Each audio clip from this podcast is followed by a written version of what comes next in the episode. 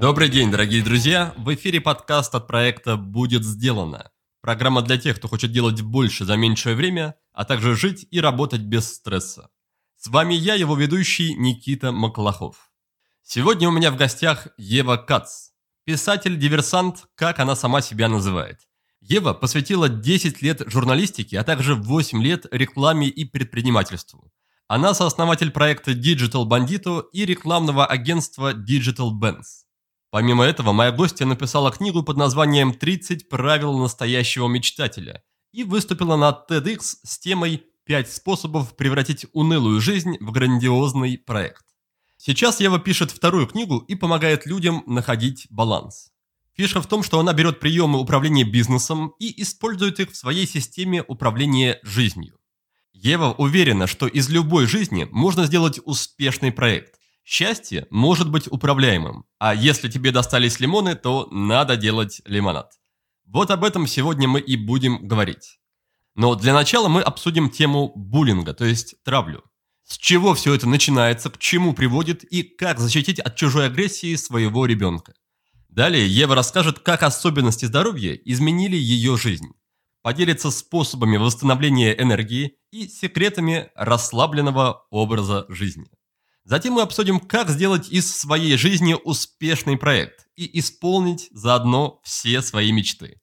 А напоследок Ева объяснит, как укрепить семейное счастье с помощью двух шляп, семейной конституции и забавной игры. Но перед началом нашей беседы хочу напомнить, что сейчас идет активный набор на нашу главную, мою любимую программу «Курс полезного действия». Большая всеобъемлющая программа длительностью 3 месяца. Старт 17 мая, а до 30 апреля еще действует цена со скидкой. Так что у вас еще есть время, чтобы записаться по низкой цене. И, кстати, как раз на этой неделе у нас заканчивается очередной, уже восьмой по счету поток. И как раз в тот момент, когда вы слушаете этот выпуск, вполне возможно, что именно сейчас у нас происходит наш финальный созвон с группой. Я лично слежу за успехами и прогрессом всех участников и, конечно, очень горжусь тем, что им удалось сделать за прошедшие три месяца. Как обычно, результаты самые разнообразные. Кто-то стал гораздо больше уделять внимание себе и своему здоровью, кто-то начал больше медитировать, бегать по утрам, продуктивнее работать, наладились отношения в семье. В общем, прогресс есть в разных сферах жизни, результаты классные, и я уверен, что вы можете получить точно такие же и, возможно, даже лучше. Так что, если вы хотите получить четкую инструкцию по управлению собой, по сути, получить доступ в приборную панель управления собой и не только начать понимать, что для вас правильно, правильно питаться, правильно хорошо спать, правильно заниматься спортом, ну и начать это применять, начать это воплощать в своей жизни без внутреннего сопротивления, без самосаботажа, без прокрастинации. Если для вас это актуально, жду вас на курсе полезного действия. Вся информация и запись доступна на странице по адресу go.vilbedan.ru. Ну а теперь давайте наконец-то перейдем к нашей сегодняшней гости Еве. Желаю вам, как обычно, приятного прослушивания и приятного времени в нашей с Евой компании.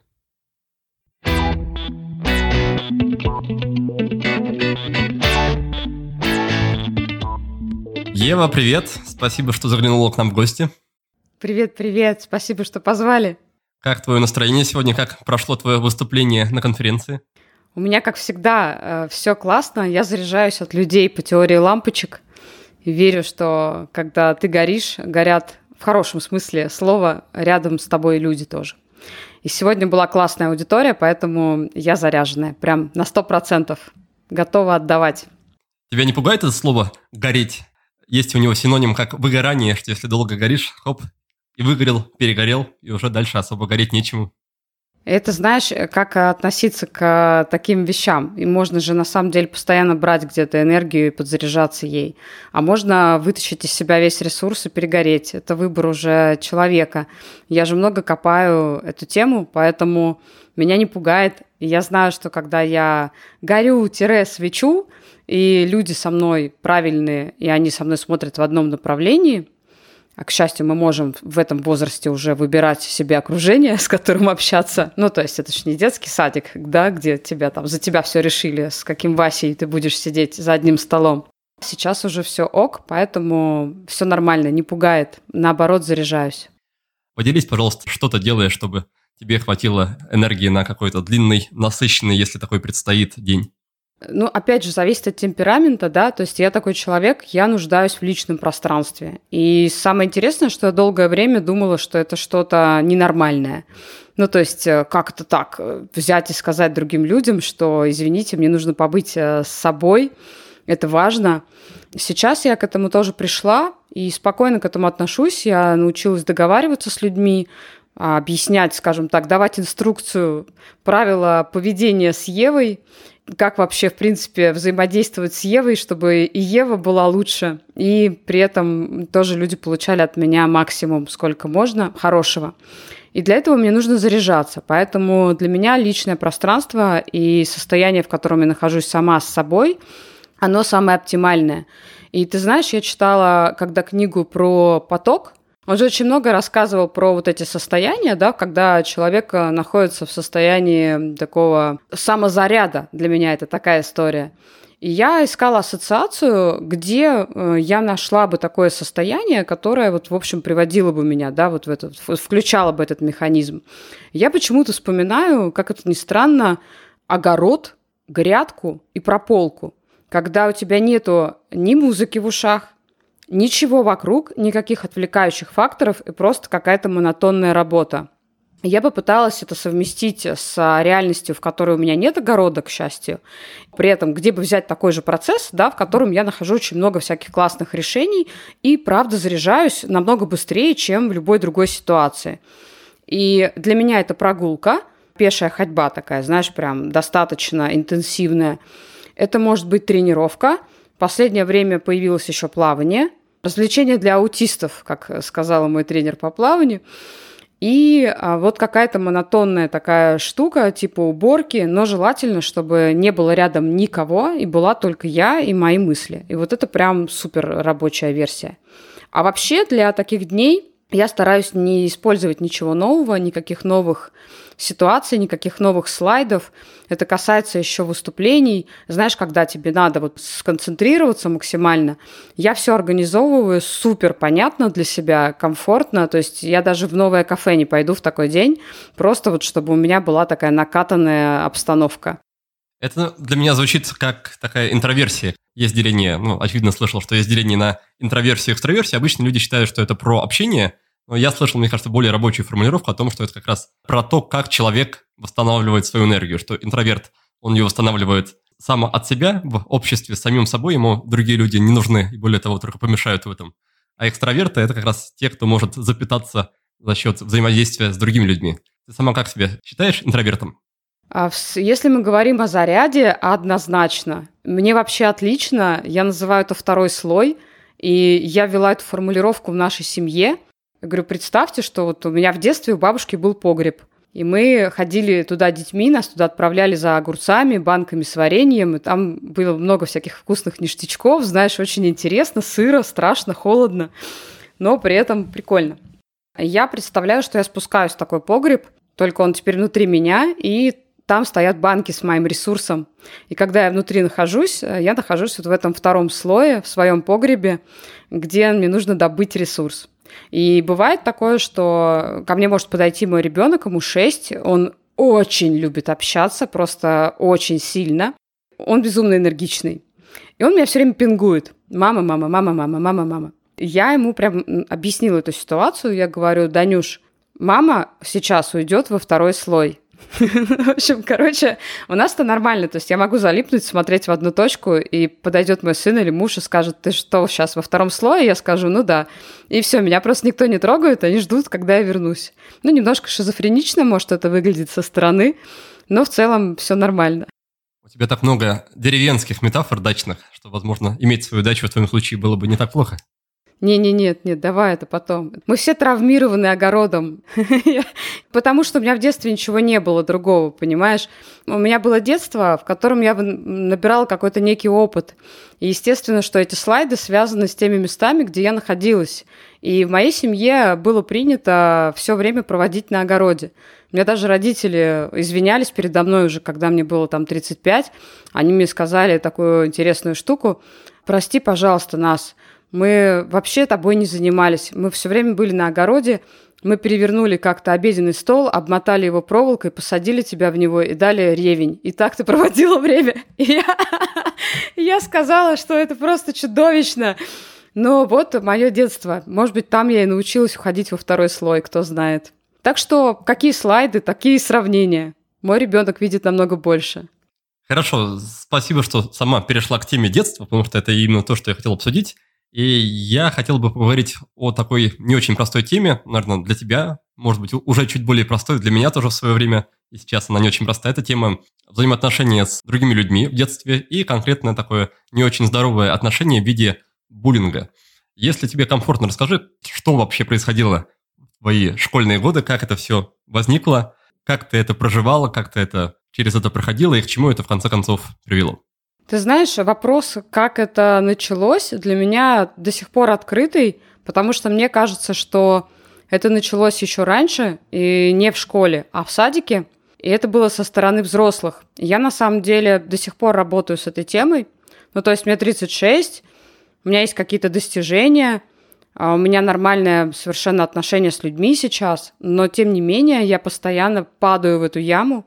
И бывают ситуации, которые меня страшно триггерят, я не могу никак э, с этим пока расправиться до конца. я сейчас вернулась, кстати, к психоаналитику именно с этой темой. Я пришла и говорю, давайте уже просто как-то дособерем эту историю до нормального состояния. Но это трудно. И я искала тоже причину, потому что изгоем, по сути, я была еще в детском саду, и это были странные отношения скорее с воспитателями, а не с детьми. И ты знаешь, я это связываю с разными вещами, потому что я немножко, наверное, отличалась от других детей своим восприятием мира. Не знаю, может быть, это просто мои какие-то догадки – а второй фактор э, – это вообще, в принципе, достаточно злое общество в государственных садиках. Не всегда всем безло, да, и вот эта вот история, где мало кто следит за тем, что происходит на самом деле, что за атмосфера царит во всем. И часто взрослые сами запускают этот механизм. Когда вторые взрослые, то есть родители ребенка не участвуют в этом процессе, ну, то есть они живут в своем мире, они абстрагированы. И у меня достаточно хорошие родители. То есть я помню, что мне читали сказки, понимаешь, что со мной занимались. Все это было вроде окей. Но при этом они не видели того, что происходит. А когда кто-то кого-то не защищает, то тот, кто нападает, начинает нападать еще больше. И вот эта точка опоры, которой не было, она начала рушиться. То, что было от нее, да, там остатки, они просто рушились, рушились. И в школе это просто сценарий повторился. И эта история, она повторялась и дальше, пока я сама не начала себя защищать. Это страшно, потому что когда ты маленький, тебе кажется, что это закономерно, что буллинг закономерно, что отношение мира к тебе это закономерно. А потом начинают происходить какие-то совершенно другие вещи. У меня была ситуация сейчас, мы отдали моего сына на плавание. И он пришел в группу, где занимались дети уже больше года. То есть у них такой спетый коллектив, и они чуть старше, чем он. Пришел и рассказал, он сказал, мам, ты знаешь, меня дети обижают, толкают в воде, обзывают меня, угрожают мне. Мы поехали и начали разговаривать с тренером. И я наблюдала тоже за ним, и я видела, знаешь, как стоят дети, вот они все в кучкой, а он стоит один и прижимает к себе рюкзак. То есть рюкзак как щит для него. Он прям просто его вот сжимает руками. И когда я это увидела, я сказала своему э, мужу, говорю, слушай, говорю, Каци, нам срочно надо переводить его в совершенно другую группу. Не надо никаких тренеров, ничего здесь обсуждать вообще не стоит. Все понятно. У меня безумно развито чувство эмпатии сейчас на этом фоне. То есть я прошла за тот промежуток буллинга столько унижений, боли и всяких историй с этим связанных, что сейчас, мне кажется, я могу за километр почувствовать, если с человеком что-то не так. Я это чувствую прям физически. А если ты говоришь, что есть такой сценарный элемент таких ситуаций, то поможет ли перевести ребенка там, из одного места в другое? Или, или это больше про динамику отношений, что если есть уже такая парадигма взаимодействия, то ну, не хочу уходить в эту тему про то, что жертва сама виновата, но, возможно, какой-то элемент вот этого есть, что человек сам создает такое отношение, формирует такое отношение с другими людьми, и там переводи его, не переводи ребенка, ситуация будет повторяться, и, возможно, нужно просто делать что-то другое. Смотри, какая штука. В случае со мной, когда я была ребенком, мне не показали вообще вариантов. То есть надо мной издевались, это стало нормой, у меня не было вариантов, чтобы меня куда-то перевели или меня защищали, да, или что я пришла бы к своим взрослым, а это же важно, чтобы у человека был свой взрослый, чтобы я пришла к своим взрослым и сказала, мне плохо, и увидела, что эти взрослые пошли и защитили меня. И вот в этой ситуации ты уже начинаешь воспринимать позицию жертвы как норму.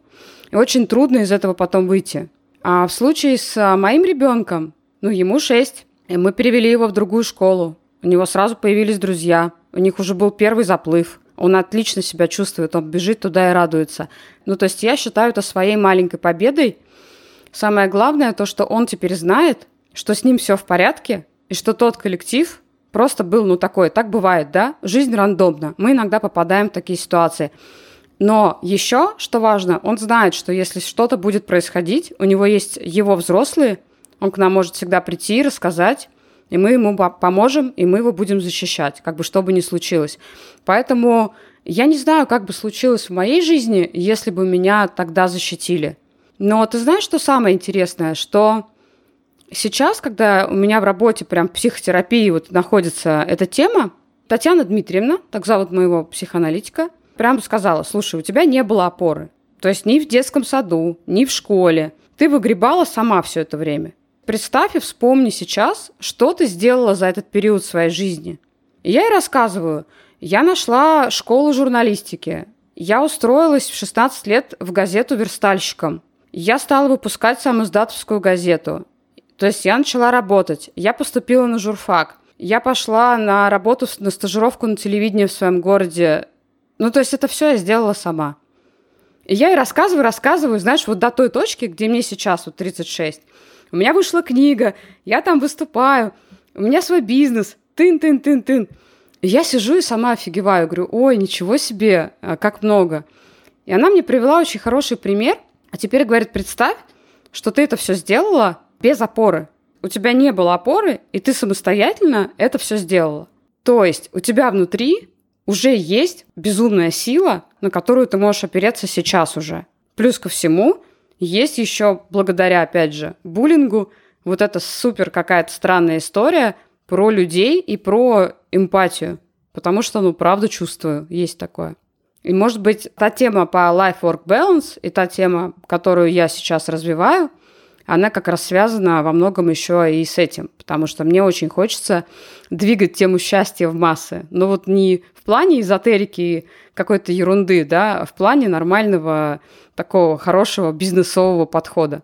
А есть ли, на твой взгляд, что-то, что может сделать ребенок, чтобы его в этой ситуации все-таки родители хотя бы услышали? Или если родители не, не отзываются на призыв о помощи с первого раза, то, то это уже все-таки, грубо говоря, потерянные родители? Ты знаешь, я, мне сложно сказать, потому что в нашей семье так как-то все организовано, что мы очень слышим друг друга, но у нас просто такая атмосфера, своя атмосфера. Как происходит в других семьях, трудно сказать. Мне кажется, что очень важно, чтобы помимо родителей были бы другие взрослые, заинтересованные в том, что происходит, которые смогли бы заметить и смогли бы помочь. Вот это, наверное, важно. Потому что в школе у меня, например, ну, все просто закрывали глаза – у меня была классная руководительница, которую вообще не волновало, что там происходит у детей. Когда тебя 25 человек зажимают в раздевалке, издеваются, обзывают тебя, когда в тебя плюют бумагой на уроках, скидывают твои вещи на пол с парты. Ну, то есть это такие штуки, которые невозможно не замечать, это невозможно не видеть. И меня поддерживали вот парочка учителей, а были, да, взрослые, которые меня поддерживали, они со мной разговаривали, они, ну, как могли, так и поддерживали. Но в целом это все, конечно, должно быть на каком-то другом уровне. И мне очень нравится в этом отношении, например, Израиль, и как там организованы, да, все и садики, и школы. И есть э, уважение к личности изначально. И нет такого, что вот ты сиди там сопля мелкая, а я тут взрослый, все знаю. Там же вот нет этой ситуации, там есть уважение к личности сразу. И дети растут уже с пониманием, что он человек, он важен, и он тоже себя уже в обиду не даст. Такая сложная система. Прям на всех уровнях это должно работать, и семья, и общество. А как ты уже в более взрослом возрасте поняла, что все эти события, весь этот опыт как-то тебя уже во взрослой жизни тебя ограничивают, может быть, сдерживают от чего-то хорошего, что это тот момент, который нуждается в проработке и в переосмыслении? Было очень много всего. У меня были панические атаки очень долгое время. И ты знаешь, самое странное, что панические атаки прошли сами собой просто в работе с психоаналитиком. То есть мы специально не занимались этой темой. Но любая ситуация, где было какое-то помещение примерно 25-30 человек, то есть столько было одноклассников, повергали меня периодически вот э, в это жуткое состояние. Я не понимала, как бы, что с этим вообще делать и почему. То есть абсолютно разные места, разные ситуации. Ты не можешь вообще угадать, что произойдет. Это было странно. Ты знаешь, с одной стороны, это как-то тебя ломает. Например, у меня до сих пор остался страх э, того, что меня отвергнут резко. Что со мной сейчас все общаются, дружат, да, все нормально. А потом вдруг раз и резко отвергли. Именно так произошло в школе. Было общение, было общение, потом от тебя отворачивается кучка людей, потом к этой кучке присоединяются остальные, ну и пошло-поехало. И, наверное, вот это есть до сих пор, но я с этим работаю. С другой стороны, очень много было сделано на энергии злости. Очень много было э, желания уделать, уделать всех этих людей. Я тебе скажу честно, это было очень странно, мне даже стыдно сейчас за это желание. У меня вышла книга, я прям хотела выкупить билборд у себя в городе, повесить туда свое лицо и написать что-то там про известная писательница из Дубны. Ну, то есть мне прям так хотелось, я даже присмотрелась уже к билборду на самом таком месте, я думаю, будете ездить э, мимо моего лица и вспоминать, где вы сейчас и где я. А потом я поняла, что это ужасно. Ну, то есть это говорит о том, что я до сих пор нездорова. И, к счастью, сейчас меня все меня отпустило, то есть у меня вообще нету больше никаких эмоций по этому поводу. Ну, были люди, была ситуация, я чему-то научилась. Но я много сделала на этом фоне. Ты все время что-то кому-то пытаешься доказать. А сейчас у меня, знаешь, какая главная тема? Не соревнуйся и не доказывай. Это, наверное, главная история, которая пришла. Такой путь героя, как в сказках. Вот он попадает в ситуацию, ситуация его меняет, и потом он тоже что-то меняется в нем. И вот все начинает идти по-другому. И сейчас у меня «Не соревнуйся, не доказывает» как раз уже тема моей, наверное, жизни актуальная. Никаких билбордов, конечно, сама я а, занимать своим лицом не буду в своем городе, это просто бред. Но я сделала очень много, очень много в карьерной лестнице, очень много каких-то вещей прорывных, это было все на энергии злости, что тоже не круто. Да, наверное, самое грустное, обидное, в какой-то степени несправедливое в этой истории с билбордом, то, что тех людей, которые тебя или кого-то еще обижали, их, по сути, уже, ну, фактически нет. То есть люди есть, но это уже совершенно не те люди, которые совершали вот эти поступки, и, возможно, они об этом даже вообще уже не помнят. То есть это не является частью их жизни. И в итоге они в себе это не носят, но нам или там тем людям, которые от их действий пострадали, это приходится в себе носить, так или иначе. Я выгребаю по чуть-чуть. У меня там уже мало осталось. А у тебя не было страха, что вот сейчас ты разберешься с этими вопросами, и та энергия, пусть энергия злости, но все равно очень продуктивная, с помощью которой ты столько всего построила и добилась, она иссякнет, и непонятно, на чем можно будет ехать дальше, на каком топливе. Чем ширяться дальше, да? Ширялись драмой, что будет дальше? Конечно, было. Ты что? Это же вообще, а, мне кажется, большая проблема, в принципе, людей, которые как-то что-то вообще создают неважно даже, пишешь ты стихи, или ты какие-то продукты создаешь, или ты еще что-то делаешь. А, язва Курта Кобейна такая. Вылечишь язву, не получится ярости в музыке. И, конечно, да, переживала. Но, э, ты знаешь, я на самом деле стала сильно скучнее в последнее время. Я понимаю, что у меня нет надрыва никакого. Мне очень многие вещи стали на самом деле очень скучны. И я, наверное, с точки зрения блогерства не так интересно сейчас людям, как раньше. Но с точки зрения э, своего внутреннего коэффициента и ощущения счастья, это вообще штуки несоизмеримые, и, и как бы, ну, одно того не стоит. Поэтому ничего страшного нет в этом. Будет что-то другое. Хорошо, давай как раз о чем-то другом и поговорим. Перейдем, может быть, к более позитивной теме. Твоя книга, первая, по крайней мере, посвящена мечтам. Почему такая тема? Что, что такого в мечтах, чтобы о них писать целую книгу и вокруг них строить какую-то систему? Ой, слушай, это вообще такая тема болезненная на самом деле для меня. Гораздо более болезненная, чем буллинг. Попал. Ну просто представь себе человека, вот я 10 лет оттарабанила на телевидении, потом я ушла в рекламное агентство. 9 лет у нас рекламное агентство с мужем. И я писала про таргетинг, про маркетинг, там, мы зарывались в эти рекламные кампании, в бизнес-процессы. И тут а, вдруг Ева начинает писать про мечты. Понимаешь, да, со стороны? Еще один просветлился, назовем это так. Но э, какая случилась ситуация? У меня была мечта получить э, предложение от издательства «Миф». Мечта была прям сильная. И как-то ко мне пришла Ольга Скребейка, у нее маленькое свое издательство, они делают блокноты всякие полезные. И сказала, Ева, хочешь поучаствовать в проекте? Мы делаем блокноты, помимо тебя там будут еще классные люди, и Слава Полунин. Слава Полунин, ну все, это же вообще любовь, понимаешь? Я такая, блин, классно, говорю, давай. И Оля говорит, возьми тему мечты. Я начала писать, и у меня было такое, знаешь, отношение к мечтам, очень сформированное, скажем так. Мне кажется, что очень много контента по этому поводу отдает такой вот прям э, жуткой ересью повесь на стену доску желаний, сиди там на нее медитируй, и все у тебя будет. Или сделай визуализации, аффирмации, и вот люди забивают себе голову, при этом они вообще не действуют и не сдвигаются с места. Проживают очень много в иллюзиях. Когда я начала писать про мечты, я очень много к этому времени уже вытаскивала в своей жизни из а, управления агентством. То есть я смотрела, ну вот у нас есть проект, да, мы его начинаем развивать. Как все происходит? Как происходят внутренние процессы. То есть в бизнесе все понятно и все отлажено уже годами. Люди берут какие-то схемы, как-то под себя адаптируют, и все получается. Если, допустим, мы посадим предпринимателя, который хочет э, открыть сеть продуктовых магазинов, и он там нарисует себе доску желаний, ну, много он откроет таких магазинов. Понятно, кто вообще в приоритете здесь это ребята из бизнеса, потому что они знают, как действовать. И при этом там очень много про мечты, потому что ну, много бизнесов, да, много каких-то вещей начинается с мечты человека. Давай возьмем прям по классике Генри Форд, Стив Джобс и так далее. Они же, по сути, просто действовали от своей мечты изначально. Все началось там. Там все зарождается. А потом подключаются уже бизнес-процессы.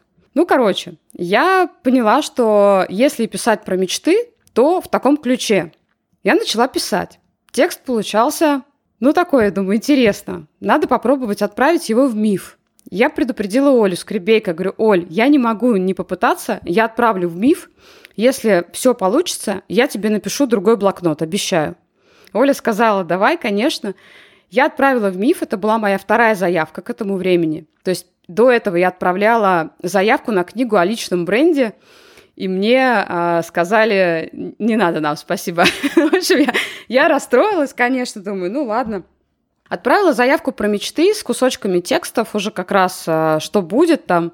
И ребята мне ответили из издательства, что тема очень интересная, интересный подход. Так как автор вы никому не известный и про себя я прочитала в скобочках никому еще пока и не нужный. В общем, давайте проведем такой эксперимент. Вы пишите в наш блог, и если ваши материалы будут хорошо набирать отклик да, у аудитории, то мы как раз рассмотрим выпуск кни- книги. Я согласилась, начала писать в блог. Для Оли я написала в тот момент второй блокнот, другой. Он вышел. У меня вышли материалы в блоге, и потом уже издательство как раз, уже ребята пришли и сказали, все, давай делать книгу. И самое сложное началось как раз на этом этапе, потому что, смотри, какая штука. Люди из бизнеса и без меня прекрасно знают, как достигать мечты. Ну, в принципе, все предприниматели – это такие пчелы. Это самые крутые люди на свете. Ну, я так считаю. Они просто все безумные, трудолюбивые, укушенные абсолютно своими идеями, они бесстрашные. У них это есть. Проблема с другими людьми. я себе представила Олю из Торжка. Есть такой город Торжок, очень красивый, провинциальный. Оля работает а, маникюрщицей, ездит на работу на автобусе и мечтает а, открыть свой, может быть, салон когда-нибудь. Попутешествовать, вырваться за пределы нашей родины и так далее. Я с этой Олей прямо сжилась. И я понимаю, что приходит Оля такая из Торжка в магазин в книжный, а там лежат на полке книги типа «Марафон желаний», «Мечты», «Как достигать своей цели», «За 10 минут будет у тебя миллион». И лежит какая-нибудь книга Евы Кац «Бизнес-процессы для реализации желаний». Я понимаю, что я в этой конкуренции в руках Оли не окажусь никогда. Ну, моя книга. Никогда, понимаешь, у меня вообще не будет шанса. Я пришла к мифу и сказала, ребята, нам надо сделать книгу-диверсию. Это будет очень странный эксперимент. Мы упакуем довольно интересные сложные вещи, а, разбавим их вещами попроще, но упакуем это все в такой язык и в такую подачу, чтобы Оля из Торжка выбрала нашу книгу, прочитала ее и действительно к чему-то пришла, а не осталась со своей, блин, доской желаний на стене. И мы ввязались в этот эксперимент. Даже обложку для книги мы сделали специально вот такую слащавую. Ее рисовала Яна Франк. Яна Франк рисовала обложки для книг Барбары Шер. А Барбара Шер – это прям капитан среди людей, которые рассказывают про мечты. И мы сделали эту обложку, и мы сделали эти тексты, и мы все вот так упаковали – но мне пришлось пожертвовать своей репутацией, потому что, конечно же, те люди, которые воспринимали меня как Еву, которая, знаешь, там про рекламу, про кейсы, про какие-то сложные процессы, вдруг решили, что я стала просветляном, который рассказывает людям про мечты. На самом деле все намного серьезнее, и мое отношение к мечтам сейчас такое. Ну вот, как я уже сказала, все начинается с мечты. И мечта нас делает нулевым стартапом, по большому счету – когда мы мечтаем, мы возвращаемся в детство. Самый прикол детства в чем? В том, что перед нами открыты вообще все дороги, и у нас есть все возможности. Потом мы вырастаем, и мы думаем, здесь я не смогу, здесь я не справлюсь, получше, чем я, есть люди, здесь еще что-то. А когда ты маленький, у тебя этого нет. И вот мечта дает тебе этот ресурс. То есть это может быть очень крутое ракетное топливо для того, чтобы действовать, для того, чтобы менять что-то в своей жизни. Но это топливо работает только при условии, что ты его заряжаешь в корабль. А корабль – это система. Мечта не может просто сама по себе принести много пользы. А вот в системе она может стать вот реально прям очень таким хорошим зарядом. Как сама мечта стать автором мифа оказалась на деле стоящей того? Конечно. Слушай, ну это так интересно. Когда я получила предложение от издательства, я успокоилась. А книжку писать вообще не хотелось. Ну, то есть мечта осуществилась, понимаешь? Предложение есть? Есть. А теперь что, вот книжку еще писать надо? Я, конечно, написала книжку, но я считаю, что по-настоящему моя книга – это та, которую я пишу сейчас. Я сейчас, когда читаю свою первую книгу, я понимаю, что я половину бы просто перечеркнула, там, исправила, отредактировала, убрала. Первые два года у меня не было вообще принятия. То есть мы когда где-то появлялись, а мой муж говорил, а это Ева, у нее есть книга. Я его так, знаешь, э, так пока никто не видит, отдергивала и говорила, хватит, хватит про это говорить, ты что? И он про это рассказывал, а я стеснялась. И я через два года только ее взяла в руки, обняла и заплакала. Это было очень странное принятие, когда я обняла и сказала, это моя книга. Пусть она вот такая, хотя очень много крутых отзывов. Отклик, правда, классный. То есть я попала в ту задачу, которую я хотела решить. Но это, конечно, было сложно с принятием. Эта книга, которая сейчас будет вторая, вот это прям книга-книга. Как считаешь, эта история с принятием книги, она больше про книгу или больше про тебя, про отношения с собой, с самим собой и со своей жизнью? Про меня, конечно, это же... У меня такое же было после родов. Вот у меня была пострадовая депрессия, она длилась два года. И когда она закончилась, я поняла вот тоже вот на таком же моменте. То есть я прям помню, что мы сидели на пляже в Израиле, бегал маленький Даниэль, и меня прошибло просто как какой-то, не знаю, молний изнутри, когда я поняла, что вот мой ребенок, я его безумно люблю, и с этого самого момента я стала очень уязвимой в этой жизни. Ну, то есть вот эта любовь, это моя сила, это моя супер большая слабость. И стало жутко страшно Я просто разревелась. Я вообще что-то какой-то эмоциональный человек, судя по тому, что я тебе я рассказываю. Там разревелась, здесь разревелась. Ну, просто такие моменты вспоминаем. Не то, чтобы это норма для меня. То есть я два, два года не могла это принять. И с книгой вышло похоже что-то. Но это всегда про принятие себя. Вообще работа с психологами дает хороший результат. Ты принимаешь себя, и ты принимаешь мир – ты принимаешь людей. Вот это, наверное, вот самое классное в этом во всем. С их прыщами, недостатками, такие, какие есть. Ну и классно. Классная модификация у тебя. Там, знаешь, смотришь на человека, думаешь, вот ты вредный здесь, а вот ты здесь классный, а здесь добрый. И это же так интересно. Ты рассматриваешь человека с разных сторон, и ты позволяешь человеку быть вот всяким. Это очень круто. У нас был, знаешь, какой опыт интересный, похожий. Мы приехали в Варанаси, город, в котором, мне кажется, если нужно вот полностью просто перевернуть себе голову, это такой Джокер в рукаве, это Варанаси. Это город в Индии, где а, сжигают людей. Просто ни, никогда не тухнет этот костер Шивы. Наверное, не живых все-таки, да, сжигают? Да, не живых. Это считается хороший ритуал для индусов. Потом их пускают в ганг, а, тела, останки – Дело в том, что Варанаси для нашего восприятия это супер жуткое место. По-моему, Лебедев писал о нем, что это один из, ну, по-моему, чуть ли не единственный город, он так написал, который вообще не подстроился под туристов. И вот он как был сто лет назад вот таким, так и сейчас. И ты хоть приезжаешь, ты туда не приезжаешь, там ничего не меняется, там эта система не меняется. И меня точно так же прошибло тогда в Варанаси, потому что это жуткое место. Ну, то есть у тебя здесь сжигают труп, здесь у тебя пасется корова, рядом дети играют в крикет. У тебя мозг вообще не может это все уместить э, в одной единице пространства и времени. Индия вообще пингует органы твоих чувств, запахи, глаза, звуки, все. И ты в какой-то момент сходишь с ума, у тебя ощущение, что ты правда вот начинаешь сходить с ума, и в Варанаси как раз э, меня вот так же прошибло.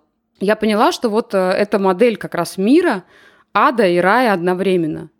Потому что для индусов это рай, для меня это ад. Но в целом это мир, да, и в этом мире есть э, все стороны. И если ты любишь этот мир, то люби его вот таким, с его коровами, рядом с трупами, с детьми, с которые играют в крикет, и так далее, с этим вот странным вообще какими-то законами и порядками. И только приняв вот это все, ты начинаешь понимать, что ты принимаешь из себя и людей. То есть это такой двухсторонний процесс. И с людьми также. Это на самом деле это очень классное ощущение. Из твоих слов получается, что принятие себя и жизни начинается не столько изнутри, сколько снаружи. Снаружи сначала нужно принять всю жизнь с ее страданиями и прочими, может быть, не очень приятными вещами, и только потом переносить на себя? Или все-таки процесс выглядит обратным образом? Сначала ты принимаешь себя, а потом понимаешь, что все вокруг примерно такое же, как и ты. Мне кажется, это изнутри идет. Очень сложно что-то сделать внешне, если у тебя внутри настройки сбиты. Ты можешь помогать себе какими-то внешними штуками. Но если опуститься до каких-то банальных вещей, ну, например, есть человек, и он хочет измениться и внешне, да, и внутренне, и по-всякому. И вот он может пойти к стилисту, а, взять себе там консультацию, начать как-то одеваться так, как будет идти там, да, ему. Это внешний такой стимул. Он, конечно, помогает на этом пути, но он не будет работать, если внутри ничего не поменяется. То есть это всегда внутренняя работа. Не знаю, с проектами же то же самое. Когда ты что-то делаешь, у тебя может быть э, сколько угодно фасадов понастроено о том, как все у тебя классно устроено, но если у тебя внутри раздрай в команде и в процессах, то ничего не будет работать. Фасад не будет работать сам по себе.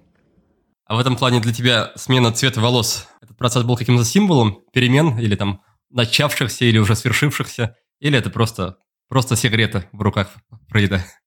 Я была рыжей раньше. Это был период бунта подростковый. Потом я была брюнеткой, была подстройка под состояние. Ну, знаешь, ты такой незаметный, колючий, не подходите ко мне, я сейчас вас укушу. А блонд – это мое настоящее состояние сейчас. Это как любовь к ребенку, знаешь, очень трудно признавать свои, свою мягкость внутреннюю, когда у тебя есть такой бэкграунд. То есть я в школе после буллинга научилась защищаться. И мне казалось, что как раз кусаться и быть э, колючей – это как раз хороший вариант для выживания, потому что он мне помогал да, выживать в то время. И я это так усвоила. Сейчас я понимаю, что мне больше это не нужно. И как раз э, состояние какой-то мягкости воздушного образа, оно сейчас мое настоящее естественное, и оно, кстати, еще не завершено. Это только начало. А в чем оно сейчас проявляется? Потому что если посмотреть на тот образ жизни, который ты, по крайней мере, транслируешь через Инстаграм, это занятие кикбоксингом, занятия в тренажерном зале, всякие ограничения, диеты, это не выглядит как жизнь феи, такое что-то воздушное, легкое. Это по-прежнему, мне кажется, производит впечатление чего такого жесткого. Армия, дисциплина, вот ближе к этому. Да, ну я тебя умоляю, какая дисциплина? У меня это же как раз про life-work balance. У меня выстроено все так, что у меня все настроено на то, чтобы я кайфовала. У меня нет никогда работы в выходные. Пятница это, как правило, супер ленивый день, который я могу вообще либо не работать, либо я могу заниматься там образовательными какими-то вещами и другими штуками. Я хожу на спорт, потому что мне нравится быть здоровой, мне нравится чувствовать энергию. Спорт меня однозначно, определенно заряжает эндорфинами очень сильно. И если я как раз долгое время не буду заниматься спортом, то у меня эта энергия аккумулируется в агрессию и у меня ее много. Поэтому кикбоксинг – это лучший способ вообще быстро из себя это вытащить. И мне его, кстати, запретили врачи, поэтому сейчас э, я жду, когда мне снова его разрешат. Не факт, что, правда, это случится. У меня аутоиммунное заболевание, и оно неизлечимое. Короче, с ним связаны всякие ограничения. Поэтому мне прописали плавание, что для меня э, по сравнению с кикбоксингом, как ты понимаешь, совсем вообще не вариант. Но я научилась плавать, сходила на курс, и сейчас я получаю удовольствие. Питание, диета – это тоже все сделано для того, чтобы я кайфовала. Кстати, классно, интересно, что ты сказал, потому что я сейчас понимаю, что, наверное, внешне это правда выглядит как армейская дисциплина, по факту это очень подкрученные настройки, которые, ну, все направлены просто на вот какое-то удовольствие и радость. И расписание, и график. У меня все слоты э, дня первые э, забиты спортом, либо какими-то приятными вещами. Вечером у меня всегда либо семья, либо друзья, либо какие-то прогулки, то есть у меня нет работы. Когда мне говорят, пойдем на эфир в 10 вечера, люди, я говорю, не, ребят, у меня такие правила в жизни. Это все очень сконструированная такая штука, очень крутая. И я себя сейчас чувствую прям супер заряжена. По еде то же самое, понимаешь, можно а, разрешить себе там съесть что-то, но я правда себя чувствую плохо после этого. Если я буду есть сахар, я буду вялый, я буду все время хотеть спать, у меня не будет сил. Если я буду есть, а, не добирать углеводов, я буду злая, да, и уставшая, ну и так далее. То есть ты просто много, когда с этим работаешь, ты начинаешь очень четко знать, что тебе нужно. И сейчас у меня вот такая же вот дилемма с алкоголем. То есть мне нужно, мне очень хочется отказаться от алкоголя, но пока я не очень понимаю, как бы, чем заместить эти слайды в своей жизни, прям, чтобы совсем отказаться. Но в целом его стало сильно меньше. Так что никакой дисциплины, наоборот. Это, это такое заблуждение. Люди когда, допустим, ко мне приходят, и когда я рассказываю как раз про планирование дня, да, про, про календарь, про такие вещи, ну, видно, что не воодушевлены они этой темой. И такие, блин, это же вот расписание, это же такая ужасная вещь, это же вот как будто их сейчас будут заставлять вот что-то страшное делать. Я всегда говорю, ребята, да поймите вы, пожалуйста, ваш график жизни это и ваше расписание – это ваш друг. Он вам упорядочивает все. Вы чем больше территории вы в сутках захватите, где вы управляете всем, тем вам же будет лучше. Тем меньше просочится в вашу жизнь всякой фигни. Каких-то странных предложений, людей, которым нужно там что-то от вас, да, и это идет в ущерб, в разрез там с жизнью, с какими-то желаниями жизненными и так далее. Ну, то есть нет, никакой армейской дисциплины. У, у, не, не вообще нет, нет, нет. Мне, конечно же, близка идея о создании системы, которая сможет облегчить нашу жизнь и подтолкнуть к нужным действиям. Я называю такую систему поддерживающим пространством и стараюсь включить в него все, что меня окружает, том числе и рабочие инструменты. И с недавних пор среди них, среди этих инструментов появился и графический редактор под названием Крелла. На мой взгляд, он однозначно заслуживает внимания, если вы создаете хоть какой-то визуальный графический контент. Например, ведете свою страничку в Инстаграме, как это делаю я. И в этом году я стараюсь вести свой Инстаграм чуть активнее, пишу посты, делаю сторис. И как только ты к этому приступаешь, сразу появляется куча задач и требований. Нужно делать единое оформление, адаптировать его с учетом нашего фирменного стиля, придумывать какие-то фишки, создавать рекламные макеты, обложки для постов, в общем, много всего. И при этом не очень хочется из-за каждой мелочи, из-за каждой сторис дергать по этому поводу дизайнера. И вот как раз здесь очень приходит на помощь Крыло.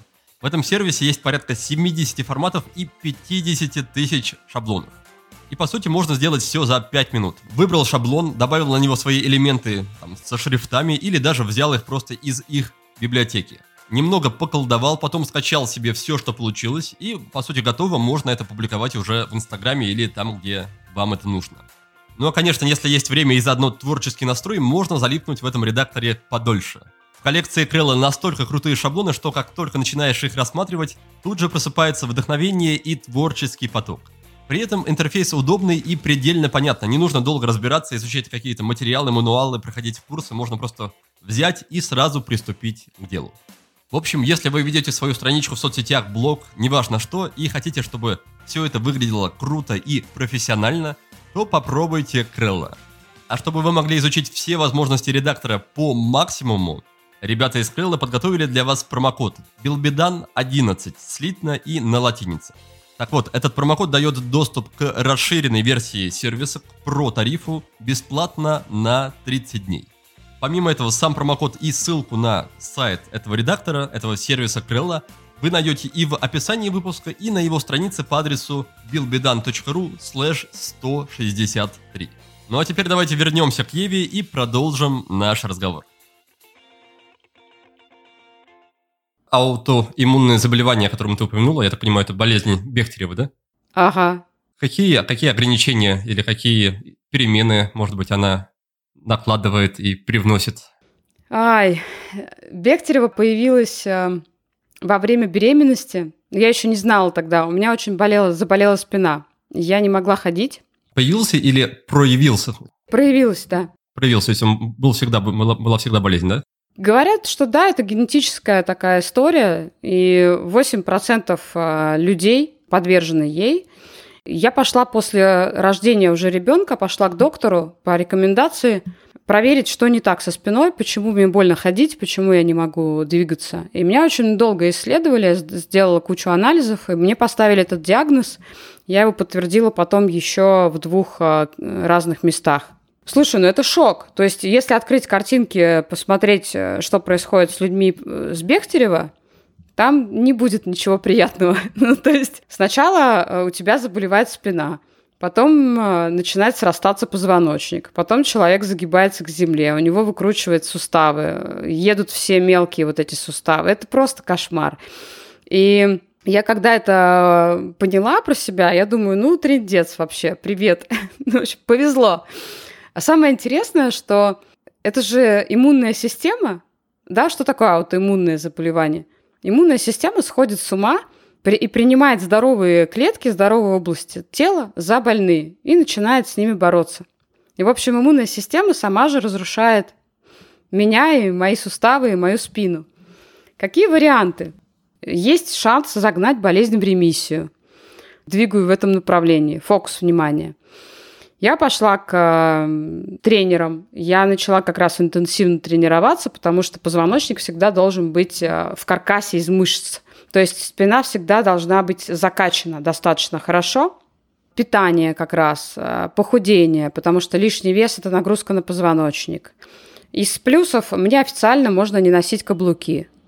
Я их и так ненавидела всегда. Ну, в общем, я теперь говорю, о, нет, а мне просто нельзя. Много всего постоянно больно, ты постоянно на обезболе находишься. То болит, то не болит. Вот сейчас не болит. Но в целом ты просто как бы с этим живешь и все. Это мой тренер, э, это болезнь, это мой тренер. Я это тренер по разным вообще вещам и показателям. Потому что я знаю очень много здоровых людей, которые гораздо более несчастные и физически неактивны и чувствуют себя намного хуже, чем я или другие люди с заболеваниями. То есть, мне кажется, это вообще не показатель. Не показатель качества жизни, скажем так. Просто я научилась с этим жить, и все. И это все наложилось тогда на послеродовой депрессии еще, да? Да, это было славное время. Как ты все это вывозила и как ты это проживала и переживала? Слушай, ну это даже видно по внешности. Как раз а, мне кажется, что система тогда и появилась вот на этой боли. Это сейчас так звучит, знаешь, я сейчас вот это говорю тебе, как э, эти маркетинговые истории разных э, коучей. Из Америки эта штука пошла, у них там у каждого, у кого рак, у кого еще какая-нибудь фигня, и вот он такой искал и нашел. Я сейчас тебе рассказываю, думаю, блин, я выгляжу точно так же. Такая и в депрессии, и Бехтерева, и, значит, и вот она нашла свою систему. Слушай, ну, видимо, да, видимо, какие-то ситуации в жизни учат нас, э, правда, искать решения. И, может быть, в каком-то спокойном состоянии эти решения бы не приходили.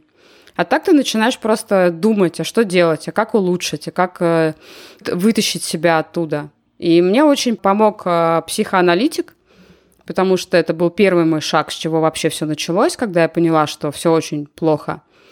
И выглядела я точно так же. Старые фотографии в Инстаграме, там все это я ничего же не скрываю.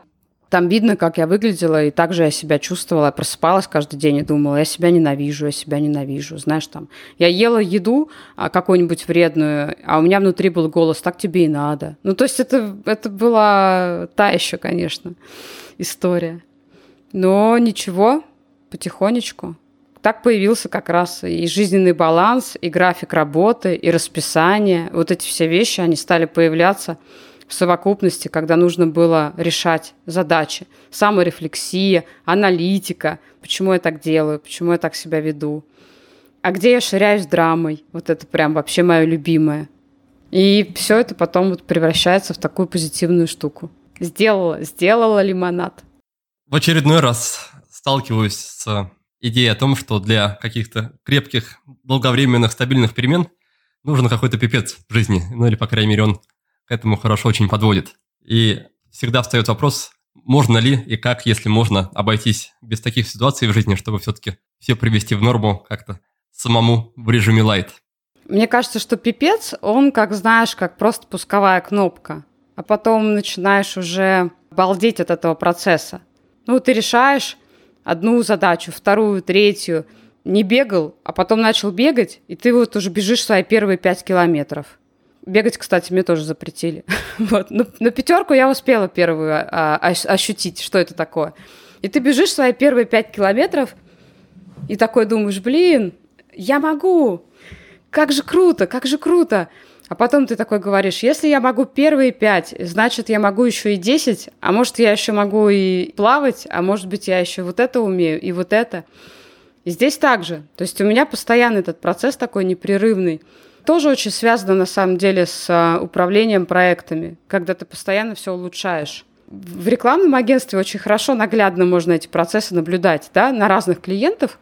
Есть, а, например, проект, где команда успокаивается, такая, ну, у нас вроде все работает, все наладили, все процессы, и все равно все начинает стагнировать, все равно что-то идет не так. Появляются какие-то конкуренты, что-то еще. То есть ты не можешь останавливаться никогда. Или проект, где ты постоянно тестируешь какие-то гипотезы, проверяешь, а что будет работать, и у тебя эта жизнь, она как вот эта жизненная энергия. Мне кажется, что в проекте жизни точно так же это все осуществимо. Я сегодня, кстати, на конференции как раз рассказывала, как вот эти процессы проектного мышления очень классно переносить на проект жизни. Если ты смотришь на жизнь как на проект, то очень многие вещи получаются намного круче чем а, если ты просто смотришь на себя как, ну, человек и человек. Ну, поделись, может быть, и с нами тогда, не только на конференции. Ну, вот родился человек, и он такой, ну, как-то вот, как-то буду жить я. Ну, даже нет такого. Человек родился, планы по человеку такие, KPI такой-то – Значит, э, планирование у нас, э, значит, такое, масштабируем эту схему там, в 5 лет масштабируем, э, потом в 10 еще что-то. Это просто как бы рождаешься, и у тебя что-то есть. А в проекте, когда проект задумывается, он всегда задумывается как успешный. Очень мало, мне кажется, проектов, которые задумываются вот никакими. Всегда изначально предопределено, что проект будет расти. Будет или нет, это уже зависит от создателей. И когда мы говорим, например, что человек рожден быть счастливым, мне кажется, это классно для проекта жизни. Но многие люди не думают о себе так. Я, например, тоже говорю, ну почему нет? Если я сейчас говорю, что с этой минуты моя жизнь – это проект, прекрасный проект, то я же беру и руль от этого проекта в свои руки. То есть, когда мы рассуждаем из позиции человек-человек, многие думают, что от них вообще ничего не зависит. Но это плохая версия.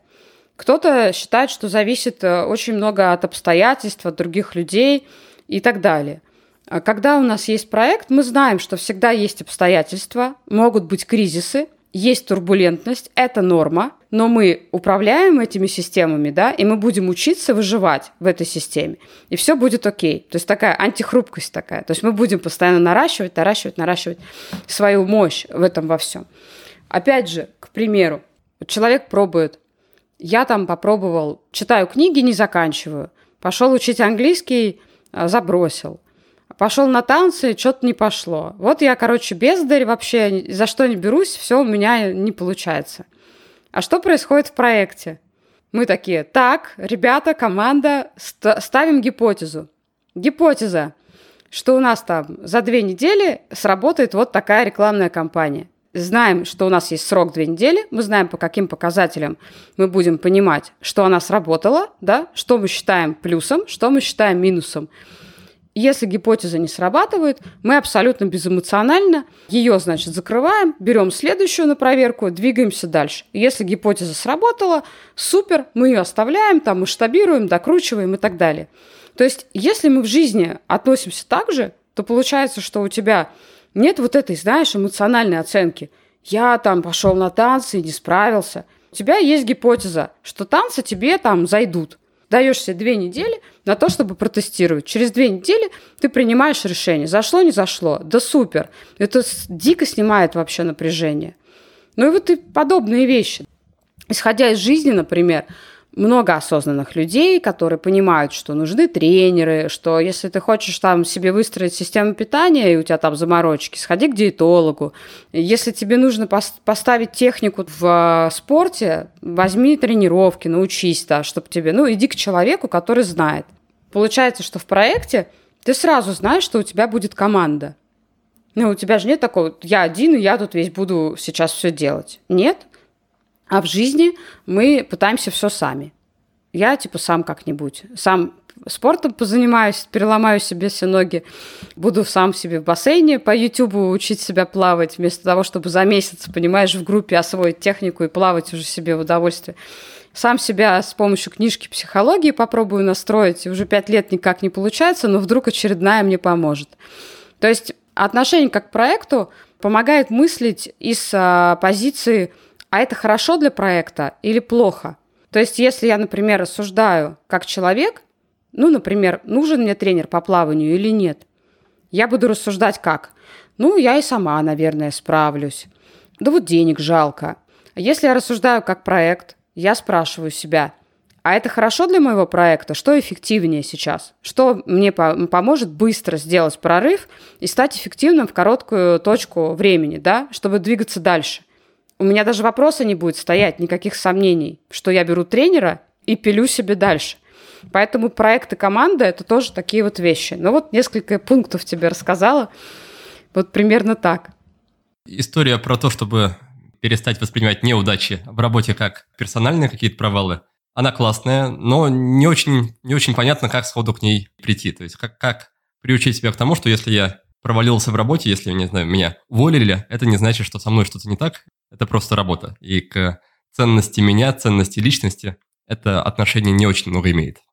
Мне кажется, что если ты изначально ставишь задачу, что вот я сейчас проверяю гипотезу, но увольнение это такой сложный пример, конечно. Это что-то, то есть ты проверяешь гипотезу, если я пойду на эту работу и добьюсь успеха там, то есть фокус внимания куда там направляется.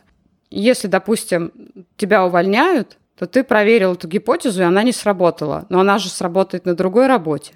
Тут я про какие-то начинания больше, знаешь, что вот если я, например, хочу попробовать новый вид спорта, или я хочу запустить э, боковичком какой-нибудь проект, вот у меня гипотеза, что он сработает. Э, ну, например, для нового вида спорта двух недель будет мало, скорее всего, потому что первые тренировки всегда сложные, мы это знаем, да, надо вкатываться дольше. Ну, месяц, полтора, лучше два взять. А если, например, это новый проект, то надо еще больше брать шаг. Ну, запуск за два месяца – это не показательно вообще будет. Первые три месяца – это только разгон, как правило. То есть полгода, год – это гипотеза надолго. То есть тут очень зависит от именно от состава да, задач, что мы делаем. А еще, ты знаешь, интересная э, история какая со скоростями. Когда мы запускали проекты в агентстве, я обратила внимание на то, как люди выгорают быстро – Вообще рекламный бизнес – это очень стрессовая сфера. Как раз на прошлой неделе был разговор с моим мужем о том, что чтобы попробовать вкрутить систему по Life-Work Balance в рекламное агентство. Я тебе честно скажу, мне кажется, что это практически нереальная задача, но если мы сможем это сделать и сможем сохранить человеческий ресурс, то есть для меня важно именно, чтобы люди, именно команды оставались в хорошем состоянии. Как это, короче, сделать с точки зрения бизнес-процессов? Это, видишь, такая обратная сторона. То есть сначала от бизнес-процессов пришел life-work balance, а теперь он вырос, окреп, и мне нужно теперь его внедрить в бизнес-процессы рекламного агентства. Это сложно. Но что интересно, когда мы делали запуски, у меня люди выживали в сложном плотном режиме примерно два года. Это максимум. То есть через два года человек выгорает. Вернуть его в нормальное состояние практически нереально. Ни отпуск, ни большие перерывы, даже несколько месяцев перерыва не помогают уже все. То есть он настолько наелся усталостью, болью, негативом, что он просто не может в эти отношения да, с а, этим де- делом вернуться. Я, когда смотрела на запуск, я понимала, что нельзя одну команду ставить, например, на два запуска подряд. Это очень сложно для людей. Я думала, почему, как это работает, да, то есть если, допустим, один режим очень интенсивный, то второй должен быть легким и мягким, он должен быть замедленным. И вот эта же система и схема нужно модифицировать в агентстве, то есть сейчас у нас не стоит одна команда на сложных процессах, например, вот подряд, да, такого нет, то есть мы людей бережем. Но что происходит в жизни, когда человек живет, он не думает об этом. У таксиста есть смена. У моряка есть вахта или как-то так называется. Спортсмены, когда они едут на Дакар, готовятся, а потом они две недели находятся в отпуске, где они разрешают себе вообще ничего не делать и есть всякую гадость, кто что. Футболистов тоже есть сезоны. У людей, которые вне такой вот, допустим, системы, где это принято, да, например, там в спорте, таких сезонов нет. И получается, что если мы живем сейчас в таком же ритме, то мы всегда находимся в состоянии вот этого высокого уровня энергозатрат. Мне эта тема безумно интересна, потому что а если мы посмотрим с точки зрения бизнес-процессов и команд, которые отдыхают, то получается, что человек в своей жизни и проект своей жизни а должен выстраивать тоже исходя из сезонности – то есть, если я рисую дорогу жизни, то я выстраиваю в ней периоды, где у меня будет высокий уровень скорости, а где низкий. И вот это уже тоже про жизненный баланс история. То есть я могу начать с двух недель, и две недели у меня будет очень высокая скорость. Я интенсивно работаю, у меня много встреч, я много делаю для продвижения или для своего проекта какого-то, да. То есть я знаю, что у меня все идет вот прямо на высокой скорости. Самый кайф в том, что через две недели я знаю, что я эту скорость снижу. То есть, а, я знаю, где предел, когда у меня остановка, я знаю, что я выдохну. Б, то есть я могу планировать свой график, исходя из этого, и я уже не ставлю на низкую скорость какие-то сложные истории. И я знаю, что на низкой скорости я оставляю самые минимальные процессы. Там, конечно же, тоже есть работа, но я на низкой скорости получаю возможность набрать энергии для того, чтобы сделать рывок на следующем высоком участке. Вот это то, что пришло тоже из, а, по сути, из бизнес-процессов и из управления. Вот такая штука. Я сейчас живу в таком режиме. У меня сейчас высокий режим. И я жду, когда у меня начнется низкий. Но пока я пишу книгу, он будет высоким. Да, мне кажется, это хорошо работает, когда есть плюс-минус какие-то объективные и точные отсечки, вроде, например, там даты соревнований, к которым готовятся спортсмены, или дата окончания проекта. А когда это просто твоя жизнь, и ты не можешь четко, объективно разделить вот эти, вот эти участки, начинаются трудности, потому что всегда найдется повод не сбавлять скорость. Всегда найдется просьба от начальника, всегда найдется там мероприятие у ребенка, которое нужно посетить, провести и так далее. И получается, что постоянно не до того, чтобы поставить жизнь на паузу или как-то снизить темп. Ну вот если у тебя эти отсечки есть, ты все равно как-то уже на них можешь ориентироваться. Но это сложно, это такая самодисциплина должна быть достаточно серьезная. Но надо пробовать, в конце концов. Это все равно в любом случае это лучше, чем постоянно находиться вот в этом режиме гонки бесконечной. Чем ты занимаешься, когда у тебя наступает период низкой скорости, низкого темпа? Кайфую, потому что я мало читаю художественной литературы в меру того, что просто, ну, правда не успеваю этого делать, а мне хочется. Я люблю смотреть э, фильмы, и мне хочется смотреть их больше. Я безумно люблю гулять, путешествовать. То есть ходить ногами – это вообще мое любимое занятие. Я могу весь день ходить по городу пешком и балдеть. Какие-то выставки, какие-то экскурсии есть, в принципе, и в обычной моей жизни, но здесь я могу увеличить эту возможность. И образование. Мне нравится читать, мне нравится больше узнавать. И я сейчас после книжки вернусь к английскому языку, как раз чтобы все-таки читать и смотреть лекции на английском. Мне очень это интересно. Моя язвочка Курта Кобейна, с которой я никак не могу разрулиться – это знание английского. То есть низкий период, он больше творческий. Это как раз период идей. Главное не начать делать, знаешь, чтобы накопить эту энергию, чтобы очень хотелось уже начать, чтобы очень хотелось уже приступить. Но дать себе вот наполниться этой штукой и прям вот просто рефлексировать очень много.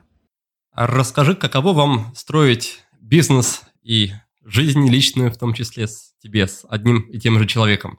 И заодно мне интересно было бы послушать, как вы проходили вот через эти не очень простые этапы про болезнь, про послеродовую депрессию, плюс там так или иначе все равно бизнес присутствовал, тоже как-то надо было все это выстраивать и разруливать. Что вам помогало, что вас поддерживало и не дало разбежаться порознь? Совместный бизнес – это супер сложно. То, что касается ребенка, мне очень повезло, потому что еврейские папы, как известно, самые лучшие папы. И не зря вообще такая репутация, потому что когда я э, забеременела, Кац мне сказал, ты роди, а я там сам разберусь. И он действительно очень меня поддерживал. Ну, как меня? Он поддерживал нашу семью, да, и э, взял на себя очень много. То есть э, я не вставала по ночам, и он все это делал сам. То есть э, Кац просто супер золотой, и муж и папа. И в этом плане, наверное, да. Плюс он очень спокойный. У нас в семье я вулкан. Я взрываюсь, у меня лава. Я сегодня спящий вулкан, через пять минут у меня там какая-то история. И я такая вся. И он умеет меня гасить спокойно, вот этим своим спокойствием. Ну, то есть сложные, трудные штуки, наверное, по большей степени мы вывезли благодаря вот его выдержке, характера.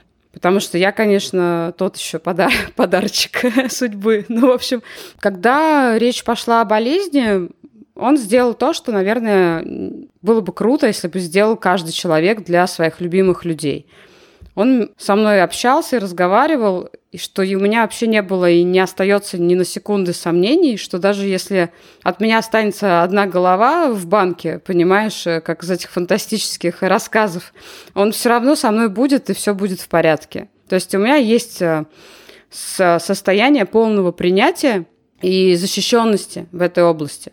То есть я спокойна. И это помогает мне двигаться ровно, да, я занимаюсь здоровьем, я очень много делаю для того, чтобы не было никаких ситуаций в будущем. И я уверена, что я все-таки загоню в ремиссию свою болезнь, и все будет окей. И это помогает. Но вот с бизнесом мы справлялись намного сложнее. Сложность какая? У тебя стирается грань между любимым человеком и бизнес-партнером. И вся фигня, а в рекламном агентстве всегда много фигни, переносится в твою семью, в твои, ну, в отношения. Мы не знали, как это, ну, как, как с этим работать. Мы очень много, на самом деле, пытались как-то это все докрутить. Пришли к выводу, что нам надо все равно сепарировать территории, и Кац остался в рекламном агентстве, я забрала себе digital бандита, потом у меня появилась вот э, книга, да, и вот это направление уже свое. И мы пересекаемся, я прихожу к нему за помощью, он приходит ко мне, когда нужно, да, там тоже в, в рекламе участвовать в стратегических каких-то вещах и в таких штуках, и с командой тоже работать. Но в целом а, мы теперь больше друг другу помогаем, нежели мы вместе это делаем. То есть сепарация в итоге это было супер важное решение, мы очень долго ее э, осуществляли, это прям сложно на самом деле.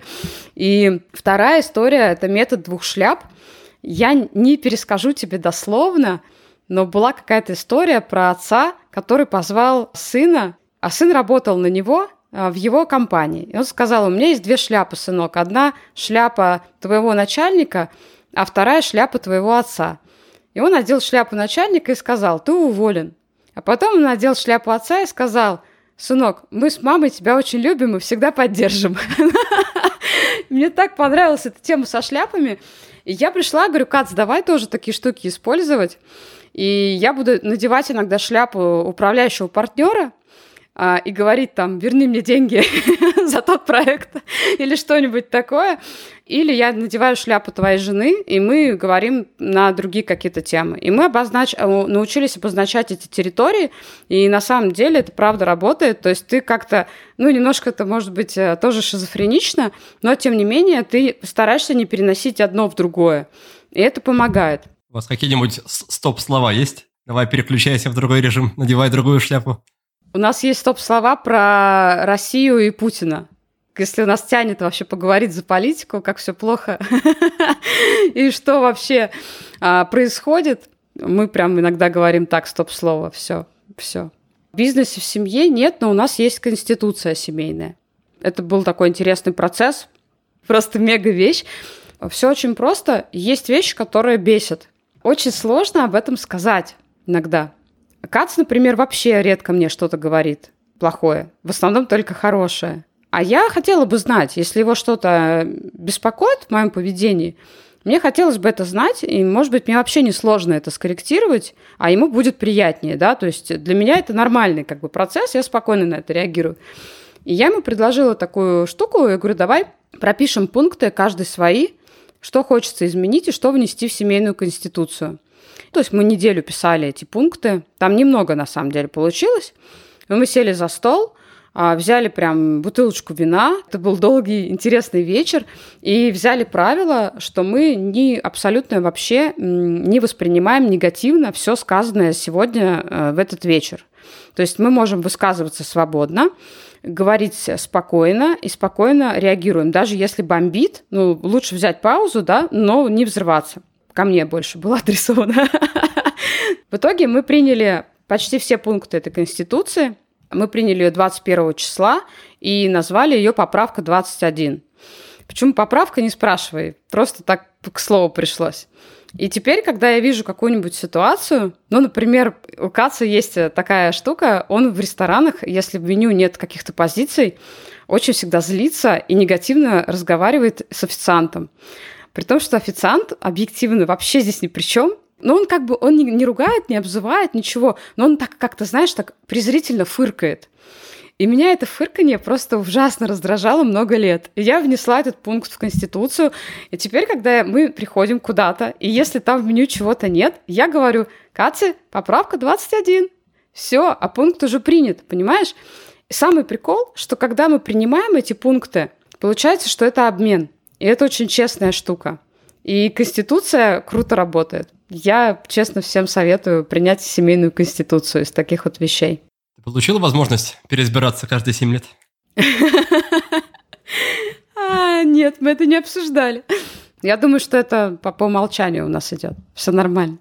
Пункты только про ограничения или есть какие-то там вещи, что хорошо бы, чтобы ты делал вот так, там, не знаю, чтобы ты носил мне завтрак в постель три раза в неделю?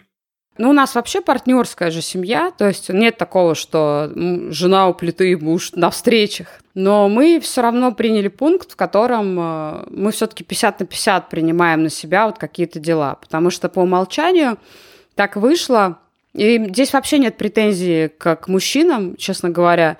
Просто так правда сложилось исторически, что э, женщины начали работать, но мужчины не сильно стали женщинам помогать по дому. То есть эта территория все равно осталась на женщине. И когда мы, например, поднимали с Кацем этот вопрос, то я ему просто показывала, говорю, видишь, вот ты, говорю, знаешь, что мы будем есть там завтра или сегодня?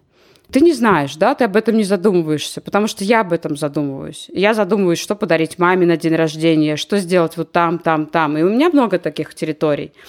И мне хочется, чтобы это было все-таки вот 50 на 50. Вот такие вещи мы принимали, да, это мы обсуждали. Так, а что, что по поводу техники про «похвали меня»? Слушай, это вообще родилось из прикола. Что-то пришел Каца и начал рассказывать о том, как э, он провел день и что он сделал. И я вспомнила нет, это даже был не мультик. В общем, что-то вспомнила, начала его очень хвалить. Я говорю, ты такой гениальный, господи, как вообще тебе в голову пришло такое сделать? Да это же просто, ну таких же вот, это же вот люди же не умеют, понимаешь, такое делать. И в итоге я начала хвалить. Я говорю, давай рассказывай дальше, что еще ты сегодня сделал. Я сейчас тебя еще похвалю больше. И мы стали меняться такой практикой. А теперь я говорю, рассказываю, и ты меня прям хвалишь, прям сильно-сильно. Это сначала очень смешно, но получается что? Что с одной стороны ты начинаешь, правда, видеть кучу вещей каких-то классных, которые ты, возможно, уже, ну просто у тебя глаз замылился, и ты в своем партнере, там, партнерше не замечаешь, просто потому что вы все время вместе, да. И когда ты начинаешь вот эту вот э, похвалу, то ты правда начинаешь видеть, что ведь, а ведь действительно, правда же, да, что вот немногие так сделают, а вот он сделал, вот он такой особенный, вот он такую штуку придумал.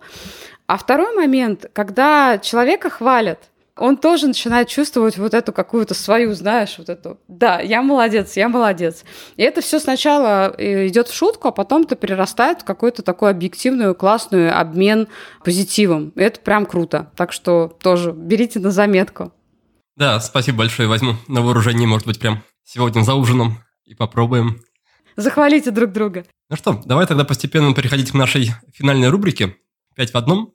Первый вопрос про книгу. Что-то, что ты или недавно прочитала и вдохновилась, или перечитываешь часто, или даришь какую-то книгу, если даришь другим людям, или что-то, что просто эм, на каком-то жизненном этапе на тебя сильно повлияло.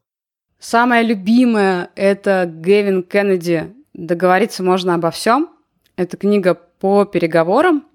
Я ее очень рекомендую читать всем людям, вообще вне зависимости от того, приходится вести какие-то деловые переговоры или нет, потому что, прочитав эту книгу, во-первых, начинаешь видеть манипуляции, ну, то есть где тобой пытаются манипулировать в переговорах, а второй момент, э, начинаешь совершенно по-другому относиться к любым переговорам, начиная от разговора с ребенком, уберись в своей комнате, заканчивая кассиром в магазине. То есть это действительно очень такая важная в жизни книга. Я ее честно рекомендую прочитать. Спасибо. Следующий пункт про практику, ритуал или привычку. Что-то полезное, что ты делаешь для себя каждый день. Старая добрая письменная практика – но я ее строю всегда по одному принципу. Я ее иногда называю блокнотик ненависти, но на самом деле это блокнотик созидания, по большому-то счету. Если меня вкатывает в состояние, меня все бесит, меня почему со мной вот так, да что это такое, и вообще... Ну, то есть начинаешь, да, загоняться, что что-то не то. Я не думаю вообще в это, в это время. Я знаю, что делать. Я иду, открываю свой документ, это Google Docs у меня, которые я перечитываю там уже за много-много лет. Я возвращаюсь иногда, я смотрю, что было там пять лет назад. Я открываю, начинаю писать вот все, что меня раздражает. И после этого, когда ты все это вываливаешь, весь негатив, это первое, что, что я делаю. Я потом пишу, а как я хочу, чтобы было. То есть это второй вопрос. Например, там меня бесит, что я не уделяю времени книге, а занимаюсь там другими вещами а как я хочу, чтобы было, а я хочу, чтобы у меня был там в приоритете моя задача, да, чтобы у меня было обязательно время, и что я могу для этого сделать. Что, сего, и что сейчас я могу для этого сделать, например, сегодня. И вот эта рефлексия, она вообще очень круто пересобирает. И хорошо, если, допустим, вишенкой на торте иногда еще идет э, э, плюсы ситуации. То есть я вытащила весь негатив, спросила себя, как надо, э, как я хочу, спросила, что я могу для этого сделать, и нашла какие-то плюсы в той ситуации, которая есть сейчас. Буквально там за 15-20 минут ты с человека, который в позиции жертвы или там, не знаю, истерики, превращаешься в абсолютно собранного супермена, у которого есть план действий, и ты идешь дальше в свой день. Это прям офигенный ритуал, он со мной много-много-много лет. Классно. Следующий пункт про инструмент, что-то, что тебе помогает, делает жизнь легче или радостнее. Google Docs. Люблю, обожаю за весь функционал, за то, что можно из любого устройства открыть, и с тобой всегда все твои тексты. Это классно. Вся твоя рефлексия, все вообще штуки. Карта мира – это вообще мой второй мозг, и я вообще не могу без нее думать, мыслить. И, ну, короче, мир – это прям must-have, мне кажется, вообще для всех. Real-time board они раньше назывались. Это виртуальная доска, очень крутая штука. Для ментальных карт, как раз для разных э, размышлений о проектах. И неважно, как бы это про бизнес или про жизнь, там вот прям просто классно работает. Task Manager, пользуемся Асаной.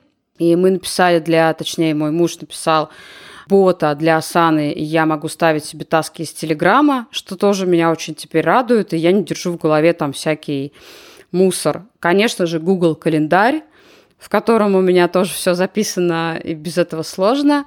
Toggle – это программа подсчета времени, потрясающая вещь. Почему? Хочу на этом немножко остановиться. Мы думаем очень часто, что мы очень много работаем. Когда мы ставим подсчет времени, то есть это не про принцип помодора, а это именно просто подсчет э, реального времени на задачу. Если даже, допустим, один-два дня посчитать э, время чистое, которое мы уделяем реально на задачу, то станет видно, сколько мы просто сливаем его впустую, хотя нам кажется, что мы жутко устаем и весь день что-то делали. Тогл – потрясающая штука для того, чтобы вот подсобраться и увидеть реальное положение дел. Fat Secret либо MyFitPal – это программа для подсчета калорий, тоже очень сильно подсобирает, когда мне кажется, что я ничего не ем и почему-то толстею, я просто опять начинаю считать калории вижу, где там вообще проблемка. И считаю БЖУ, по ней это тоже важно, да, сколько белков, жиров, углеводов за день я съедаю. От этого зависит мое состояние, состояние моего тела. И Apple Watch – ну, просто их люблю а, за то, что они считают мои шаги, мотивируют меня, напоминают мне дышать вовремя. В общем, всегда со мной еще рассказывают, что мои друзья тоже круто тренируются. Я все время смотрю и радуюсь. Все в порядке, этот мир стоит на месте, все хорошо. Это вот из таких а, всяких классных. И, кстати, одна из а, любимых программ, я подсмотрела ее у тебя в сторис э, недавно, Форест. Я себе поставила, и теперь, когда я пишу книгу, я сажаю кедры, и дело пошло намного веселее. И я думаю, что это тоже теперь в списке моих любимых программ. И я теперь прям там вот надеюсь открыть себе новые деревья. В общем, меня понесло в эту степь. Так что вот тоже ее давай добавим. Класс, много всего. И следующий, четвертый пункт, он про вопрос, который можно задавать самому себе, чтобы что-то узнать, изменить, прийти к какому-то состоянию нужному. В общем, какой-то полезный вопрос для саморефлексии. Самый любимый – это «А как я хочу?» Самый лучший вопрос, потому что он тебя приводит в состояние созидания. В себя возвращаешь в точку, где ты начинаешь решать, а как будет. И второй, наверное, тоже надо о нем сказать, он важный.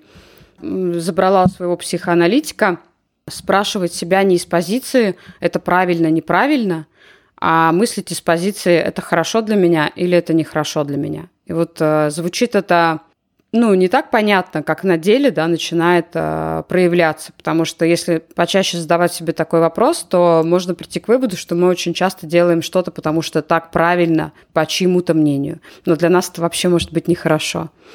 Короче, надо действовать из позиции «хорошо для меня» или «нехорошо для меня». И, наконец-то, пятый пункт про фильм или сериал, что-то художественное или документальное, Если говорить о документальном фильме, то это, наверное, BBC «Дух времени». Это пять фильмов, а они о том, как зарождалась реклама и пиар вообще в нашем человеческом обществе. Это безумно интересно. И этот фильм больше рассказывает об Эдварде Бернейсе. Это племянник Зигмунда Фрейда, который на основе психоанализа начал выстраивать рекламу и пиар. Ну, то есть это правда любопытно, как это все проворачивалось. Если говорить о сериале, то это «Острые козырьки», для меня это самый кайф. У меня осталось две серии, я их не смотрю уже там несколько месяцев, просто потому что я знаю, что это все. Ну, то есть я буду его, видимо, пересматривать. Люблю за костюмы, за диалоги, за Англию, за вообще за все, что за все, как он сделан.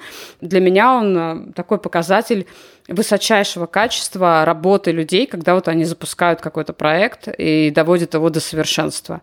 Как насчет фильма «Сахар»? Фильм «Сахар», да, тоже один из важнейших, потому что он как раз повлиял на мое решение отказаться от сахара. А следующий по сериалам это «Миллиарды», мне нравится э, все, что происходит в этом фильме с точки зрения чуваков и стресса, как они с этим справляются и как они вообще легко переобуваются и нормально совершенно вот э, живут в этой турбулентности совершенно жутчайшей.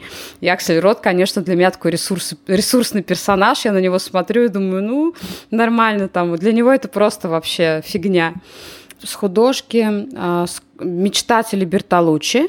Просто люблю его за красоту «Завтрак у Тиффани», ну это такая классика, классика. И Гай Ричи, э, в принципе, все фильмы можно смотреть по несколько раз, э, слушать саундтреки, и никогда вообще не закончится кайф от его творчества. Гай Ричи очень люблю. Хорошо, тогда на этом потихонечку будем заканчивать. Ева, спасибо тебе за интересную беседу. Если хочешь, можешь воспользоваться последней минуткой, чтобы рассказать слушателям о том, где тебя можно найти, принять участие в каких-то твоих мероприятиях. В общем, можешь куда-то направить всех наших слушателей. Спасибо тебе большое за приглашение. Получила удовольствие от нашей беседы, хотя, ну, в основном я, конечно, болтала, но все равно это было приятно. А, ловить, искать меня лучше всего в Инстаграме, а, либо в Телеграме. Телеграм от чекаута до воркаута. Инстаграм Ева, нижнее подчеркивание, Фокс. Там я с эфирами, текстами, сторис, э, там меня много, и, в общем, это та территория, где я буду рада всех видеть. Спасибо большое. А книжка моя вышла в издательстве «Миф». Это «30 правил настоящего мечтателя». И вторая книга выйдет там же. Э, если все пойдет по плану, а я думаю, что все пойдет по плану, то в конце этого года я ее презентую. И это будет как раз книга по Life-Work Balance, по системе управления жизнью счастьем и мечтами. Всех благодарю. Итак, наша беседа подходит к концу. Давайте же вспомним, что мы сегодня успели обсудить. Первая тема у нас была буллинг и буллинг конкретно в школе. И здесь, по мнению Евы, задача родителей быть всегда на чеку и защищать своего ребенка любыми способами, если на него целенаправленно систематически нападают одноклассники или кто-то другой в школе, или как-то по-другому пытаются его унизить. Потому что без такой защиты ребенок может начать воспринимать травлю как норму, укрепиться в позиции жертвы и перенести эту стратегию поведения на всю оставшуюся жизнь. Буллинг в детстве может привести к тому, что во взрослом состоянии мы будем полны страхов, будем плохо себя чувствовать в коллективе и делать все на энергии злости, на энергии травмы. То есть будем все время стремиться кому-то что-то доказать, может быть, отомстить, хотя объективно в этом может и не быть никакой нужды. Далее мы обсудили мечты и любимую тему Евы – это жизнь как бизнес-проект. Тут моя гостья сказала, что мечта делает нас нулевым стартапом и дает нам ресурс. Но воспользоваться этой энергией мы сможем только в том случае, если создадим систему. И под системой как раз здесь понимается наша общая система управления своей жизнью. Ева предложила создавать такую систему по законам бизнеса и перечислила три ключевых правила. Первое – это воспринимать все наши занятия как гипотезы. Поэтому мы тестируем гипотезы, а не жалуемся и не сдаемся на полпути.